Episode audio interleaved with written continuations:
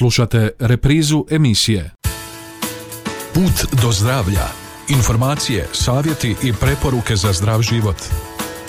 Utorkom u 13.30. Jer zdravlje zaslužuje našu najveću pozornost.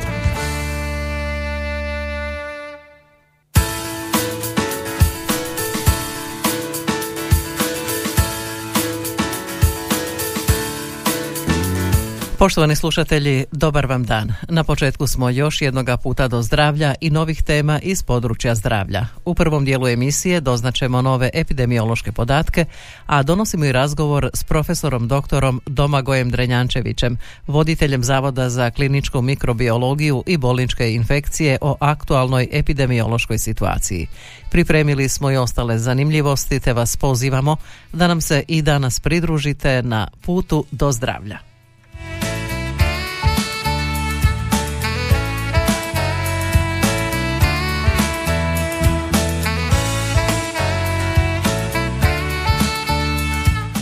Do zdravlja.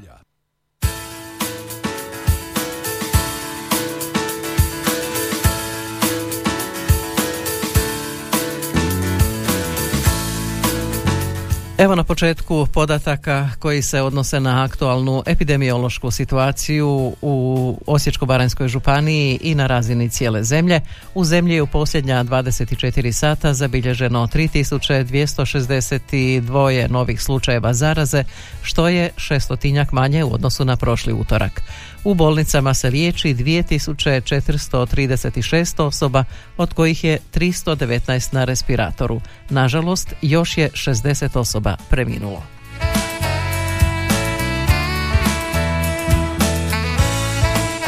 A u Osječko-baranjskoj županiji od 571 obrađenog uzorka 212 je pozitivnih nalaza, najviše 89 iz Osijeka, Đakovo 21, Našice 18, Valpovo 11, Beli Manastir 6, Belišće 4 i Donji Miholjac 3, Gorjani 1.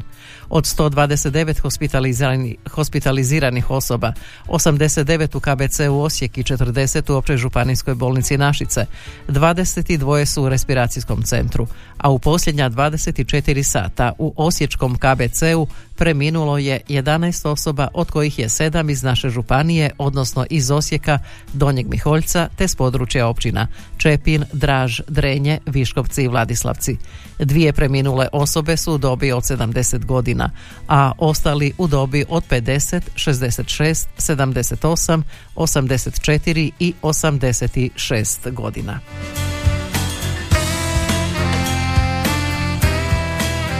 Dvoznamenkasti broj preminulih e, u KBC-u Osijek e, za emisiju Put do zdravlja prokomentirao je profesor dr. Domagoj Drenjančević, voditelj Zavoda za kliničku mikrobiologiju i bolničke infekcije.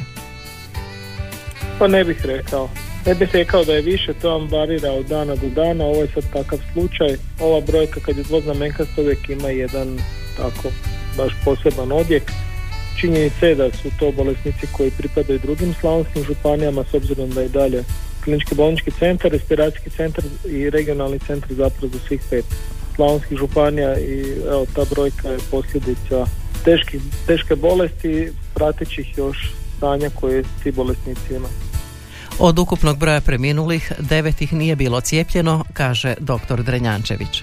U pravilu je, u pravilu je odnos između cijepljenih i necijepljenih najmanje tri četvrtine tako je do sada bilo onih koji nisu bili cijepljeni. Ponekad, poneki dan naravno da tu dođe do nekih malo drugačijih odnosa, ali također osobe koje su cijepljene prije više od šest mjeseci, a imale su još možda neke druge bolesti koje im onemogućavaju razvoj imunosti, nažalost nisu razvile dostatno imunosti, kod većine tih imunokompromitiranih je potrebna bila već tada treća doza. A s obzirom da je sad unazad jedan veliki broj ljudi zapravo njima ističe taj period i više od šest mjeseci, dakle to nameće zaključak da je docjepljivanje nešto što, odnosno booster doza će osigurati tim osobama višu razinu, odnosno onu dostatnu razinu imunosti u većini slučajeva. Dakle, u većini slučajeva neki i dalje neće biti u stanju razviti imunost. Osvrnuo se i na posljednje događaje u zemlji, prosvjede, protivljenje cijepljenju i slično. Teško je reći, ovaj, naravno da postoji taj jedan strah vezan uz sve što je novo i to je ljudski razumljivo i postavljaju se brojna pitanja. S druge strane mi smo suočeni sada sa jednim ozbiljnim izazovom ispred cijelog zdravstvenog sustava i ovo što i ne samo zdravstvenog sustava nego cijelo čovječanstvo i sigurno je jedno ako ne bude imunosti populaciji biti će veliki broj umrlih. Mislim već sada se broji na svjetskoj razini u milijunima ljudi daleko je to još da kako od kraja mi ćemo vidjeti pojava novih sojeva neprestano izaziva nove, nove ovaj, mogućnosti daljnjega širenja. Dakle cijepljenje kao nešto što nam osigurava prevenciju bolesti je nešto što je više struko kroz stoljeće dokazano. Mislim to je jasna stvar kod dan osobno se cijepio sa tri doze. I jednostavno ne mogu drugo ništa reći svima nego cijepite se. To je jedini način kako ćemo zaštititi sebe, zaštititi svoje najbliže na prvom kontaktu i na taj način zapravo spriječiti širenje bolesti. Sve kontraverze koje postoje, ako i postoje kontraverze će se razjasniti. Ono što je vrlo važno, ja evo s povjerenjem uvijek u sustav osobito uh, regulatorna tijela koja su nužna tu da provedu svu praksu i, i to je apsolutno nešto iz, iznad čega ne možemo. To je dostignuće civilizacijska razina kroz mnoge struke izazove svijet prolazio i ljudska vrsta i došli smo do ove razine sada i imamo alate kojima se možemo obračunati sa ovakvim prijetnjima koji su ispred je li visoka stopa smrtnosti kod nas znak da mjere ipak ne daju očekivane rezultate? To je teško reći ako gledate, dakle broj umrlih na milion stanovnika. Mi imamo naravno vrlo, to moram reći, zbilja dosljedno provodimo tu statistiku i bilježimo sve bolesnike koji su umrli od covid Postoje neke razlike između populacija, nacija, načina koji se prijavljuje broj i zato je uvedena mislim jedna sintagma umrli od covid i sa covidom. Činjenica da je tu covid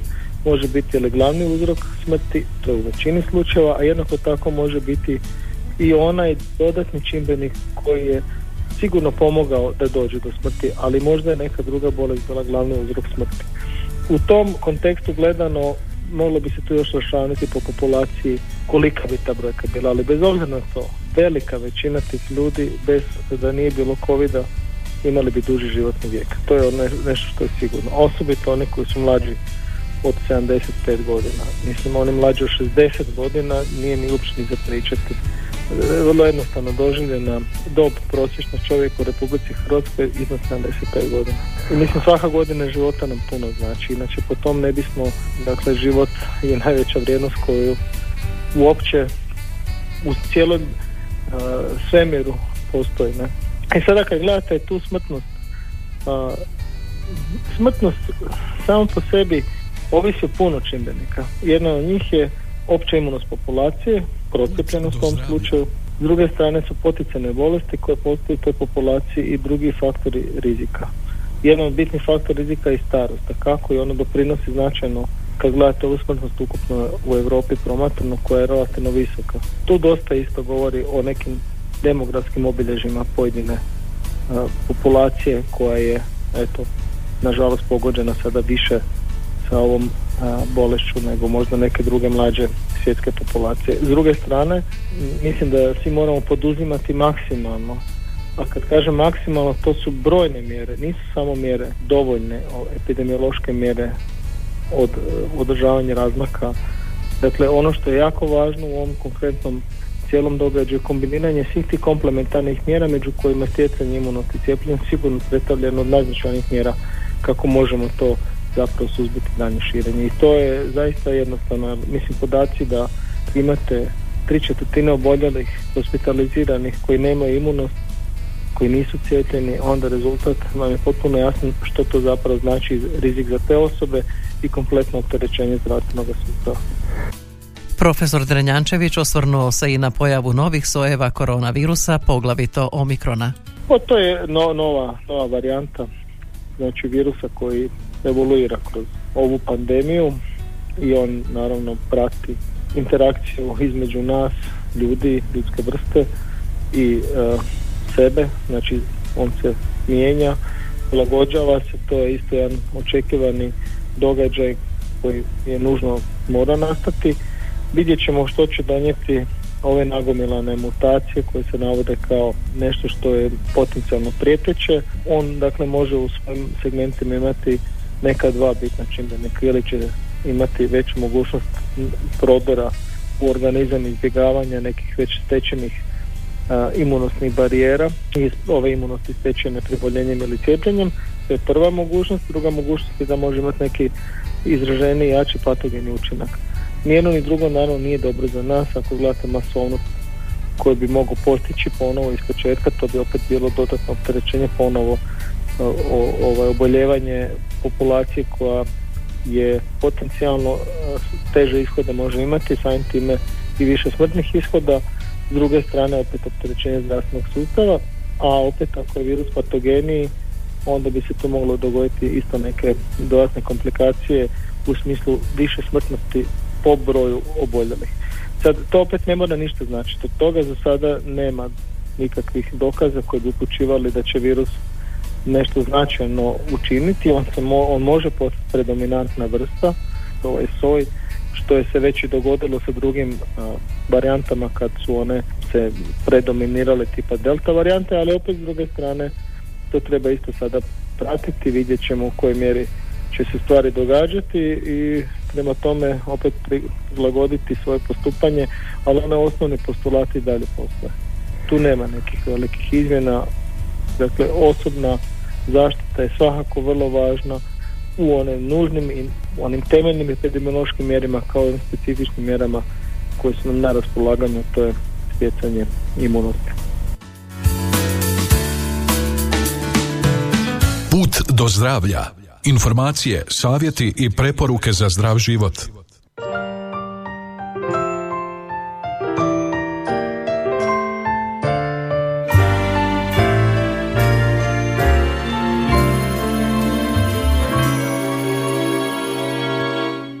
Pomalo sve me već podsjeća na Božić Gdje god pogledam Pa nek je jutro ili noć Sve već blista jer će doć. Taj divan dan dobrotom obasjan. Pomalo sve me već podsjeća na Božić. Darovi za nju. Al od svega je najljepše Kako spokojno je sve Baš kao u snu. Tek čizmica parona želi na dari kolača da prepunje dan Još tutkice dvije da sjede kraj nje To njezine želje su sve. A još da barem snježić taj padne joj na dlan. Pomalo sve me već podsjeća na Boži Svjetlom obasjan i svugdje bor je okićen Cijeli svijet je zagrljen. I zbog toga ja sam odmah nasmijan.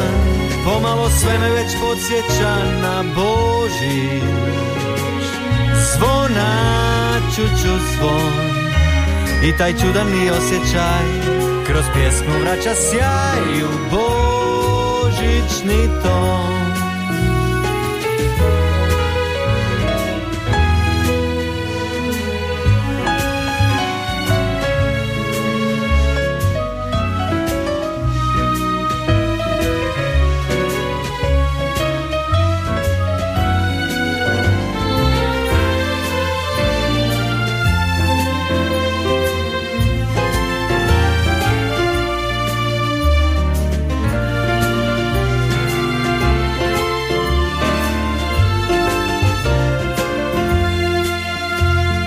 Čizmica parona želi na dari kolača da prepunje dan. Još utkice dvije da sjede kraj nje, to njezine želje su sve. A još da barem snježić taj padne joj na dlan. Pomalo sve me već podsjeća na Boži Darovi za nju. Al od svega je najljepše Kako spokojno je sve Baš kao u svega je najljepše kako spokojno je sve. Jer počinješ već je tu.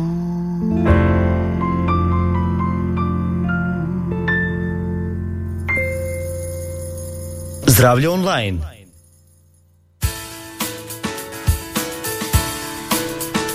Idemo dalje našim putem do zdravlja. Još uvijek smo u mjesecu borbe protiv ovisnosti koji traje do 15. prosinca. Stoga ćemo u nastavku emisije govoriti o štetnim posljedicama konzumacije marihuane i alkohola.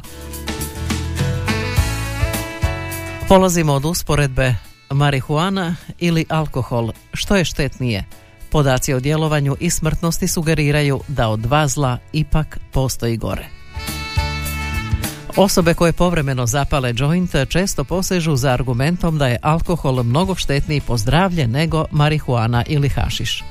S opasnostima od alkoholizma već smo dobro upoznati, no postupno se upoznajemo i s opasnostima od kanabisa, čija je rekreativna upotreba legalizirana diljem svijeta.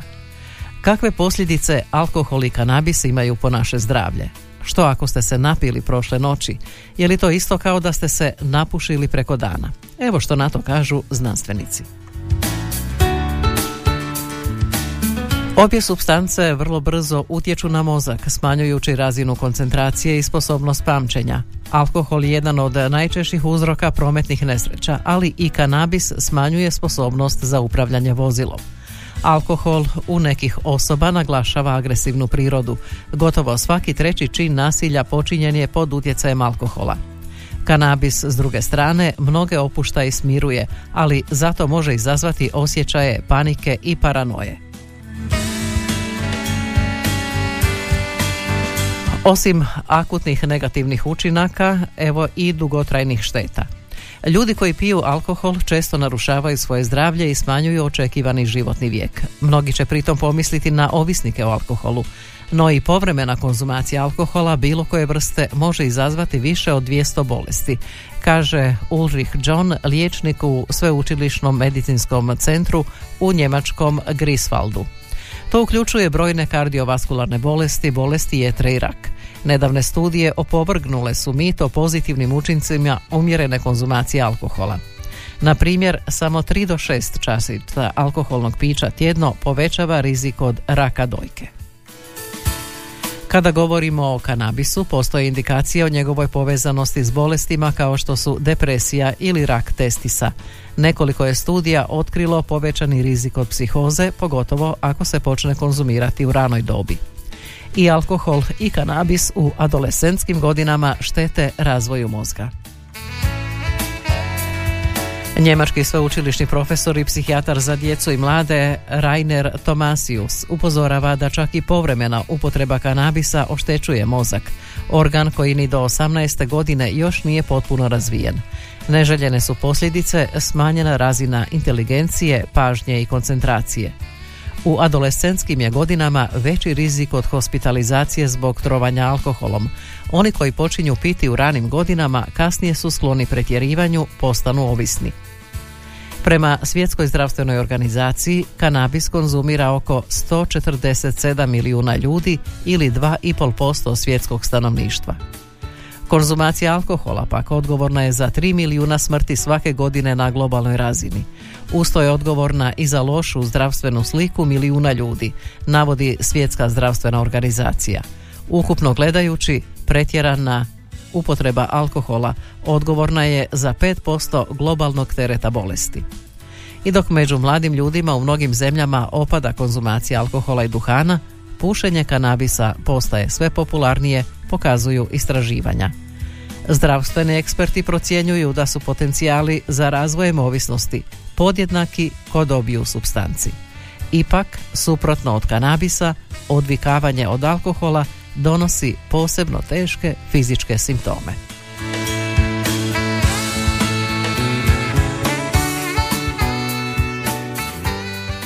Put do zdravlja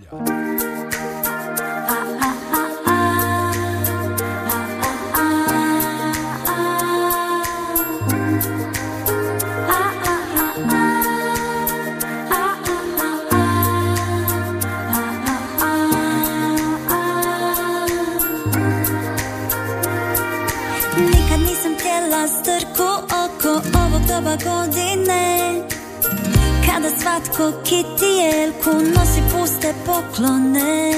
Sve dok lanac ali nisam čula par minuta iza ponoći. Da sve najbolje mi želiš ti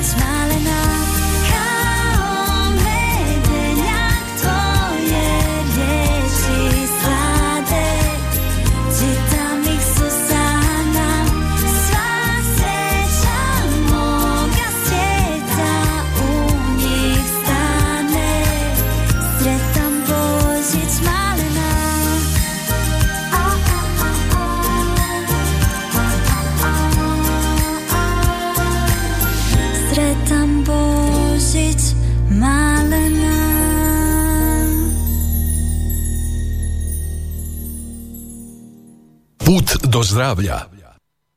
Jeste li znali?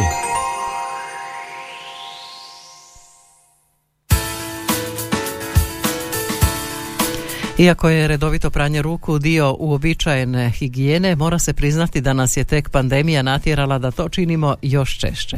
E pa kad je tako, pitanje je znate li kada treba namazati kremu na ruke nakon pranja?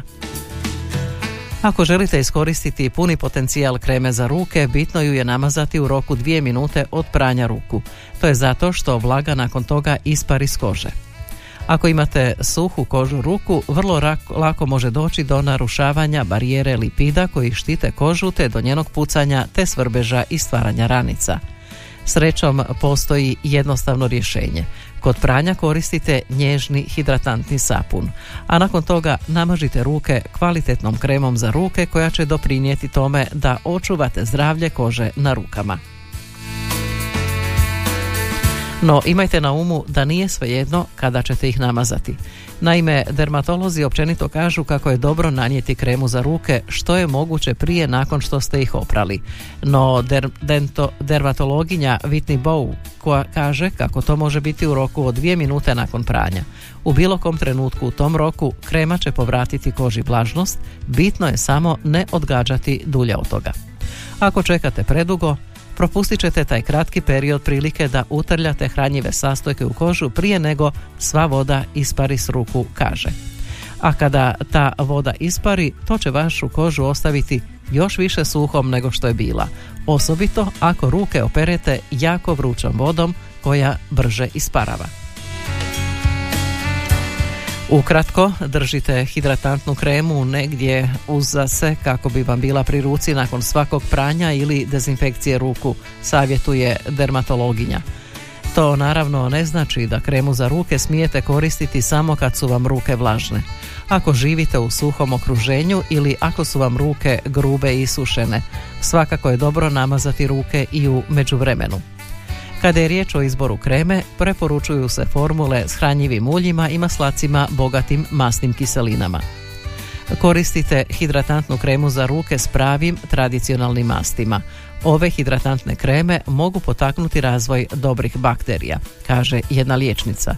Dodaje kako nećemo pogriješiti s kremom koja sadrži ulje od sjemenki moringe, zobeno ulje i ši maslac.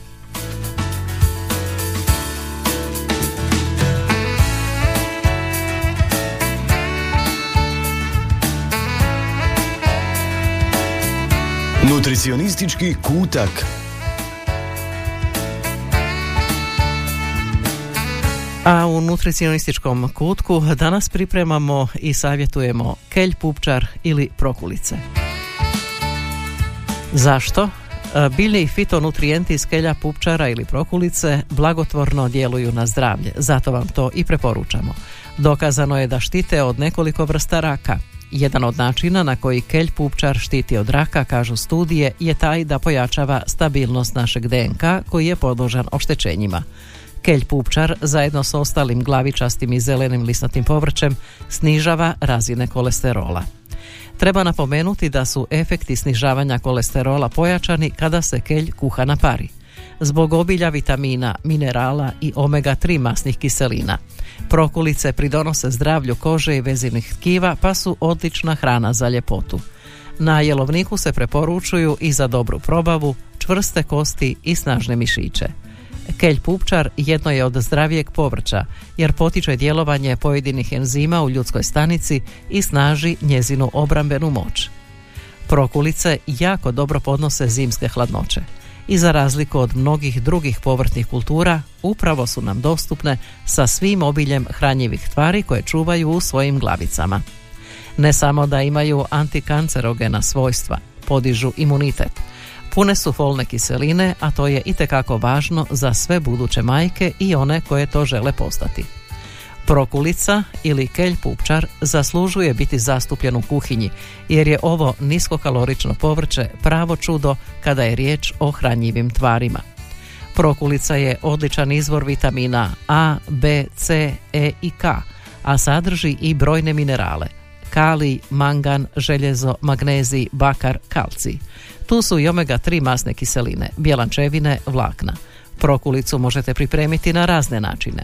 Mogu se kuhati, pirjati, zapeći, preliti s kiselim vrhnjem i tako ih učiniti ukusnijima. Pogodne su i kao dodatak u gustim kremastim juhama.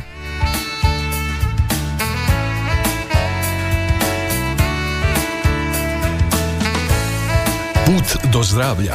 Informacije, savjeti i preporuke za zdrav život.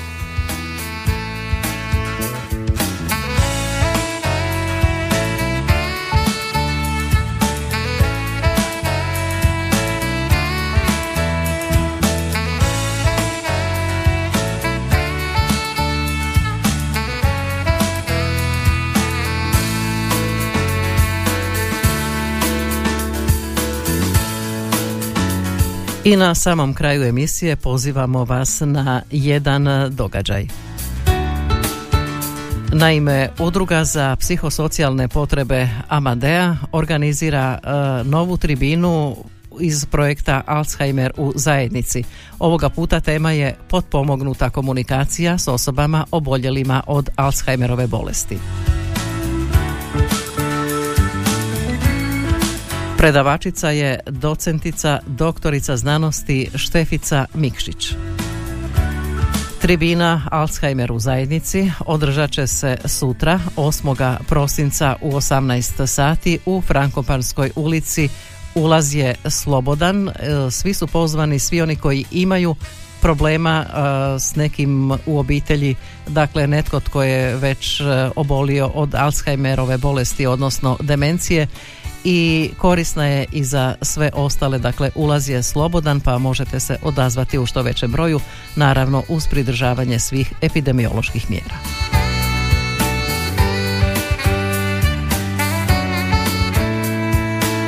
Put do zdravlja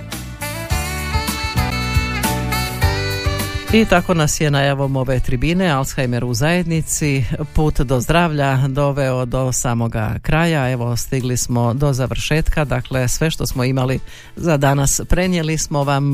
Prije svega smo govorili o epidemiološkoj situaciji i naš e, gost je bio i naš sugovornik e, profesor dr. Domagoj Drenjančević iz KBC-a Osijek. Nadamo se da su vam sva ta nova saznanja, sve što je rekao, bila korisna. Isto tako vjerujemo da će vam koristiti sve ono drugo o čemu smo govorili, pa i na posljedku i ova tribina Alzheimer u zajednici koju smo najavili, dakle za sutra u srijedu 8. prosinca u 18 sati. Svi ste pozvani, svi koji mislite da vam može biti od koristi, ulaz je slobodan. Organizator je Udruga za psihosocijalne potrebe Amadea u vlastitom prostoru. I na samom kraju što reći, već pozvati vas e, da nas slijedite idućega utorka u isto vrijeme na novom putu do zdravlja. Do tada svima pozdrav!